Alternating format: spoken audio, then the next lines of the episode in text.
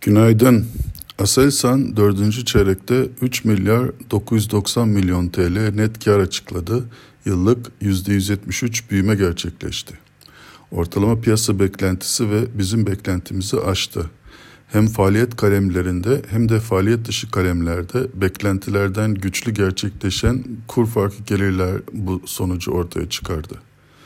Ciro yıllık %28 büyümeyle 9 milyar 847 milyon TL olarak gerçekleşti ve ortalama piyasa beklentisine paralel ancak bizim beklentimizin altında. Dördüncü çeyrekte Aselsan 692 milyon dolar tutarında yeni sözleşme imzaladı. Bu üçüncü çeyrekteki imzalanan 619 milyon dolar tutarındaki sözleşmenin üzerinde. 2021 tüm yılda şirket 2 milyar 22 milyon dolarlık yeni sözleşme imzaladı.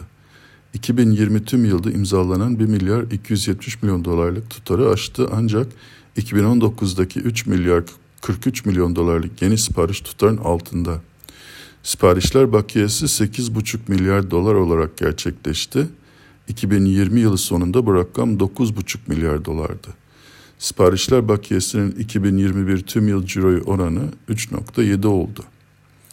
Dördüncü çeyrekte FAVÖK yıllık %43 büyümeyle 3 milyar 29 milyon TL olarak gerçekleşti ve beklentilerin üzerinde gerçekleşti ancak bizim beklentimizin altında gerçekleşti. FAVÖK marjı %30.8 olarak gerçekleşti ve geçen seneki aynı dönemdeki 27.5 marjın üzerinde geldi. Ciro'da döviz bazlı satışlar ağırlıkta ancak maliyetlerde TL kalemler ağırlıkta. Bundan dolayı TL'nin değer kaybıyla dördüncü çeyrekte marj genişlemesi oldu. 2021 yıl sonunda Aselsan 2 milyar 911 milyon TL net borç pozisyonu açıkladı.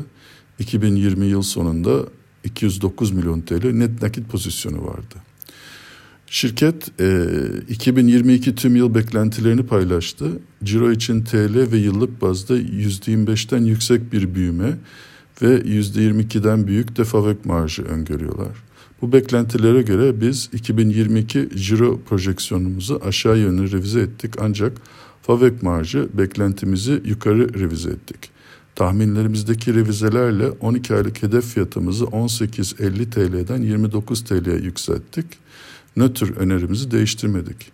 Dördüncü çeyrek 2021 sonuçlarının güçlü gelmesiyle piyasada olumlu tepki olmasını bekliyoruz ancak yüksek net borç pozisyonu ve 2022 için göreceli yavaş ciro büyüme beklentisiyle olumlu tepkinin sınırlı olacağını düşünüyoruz.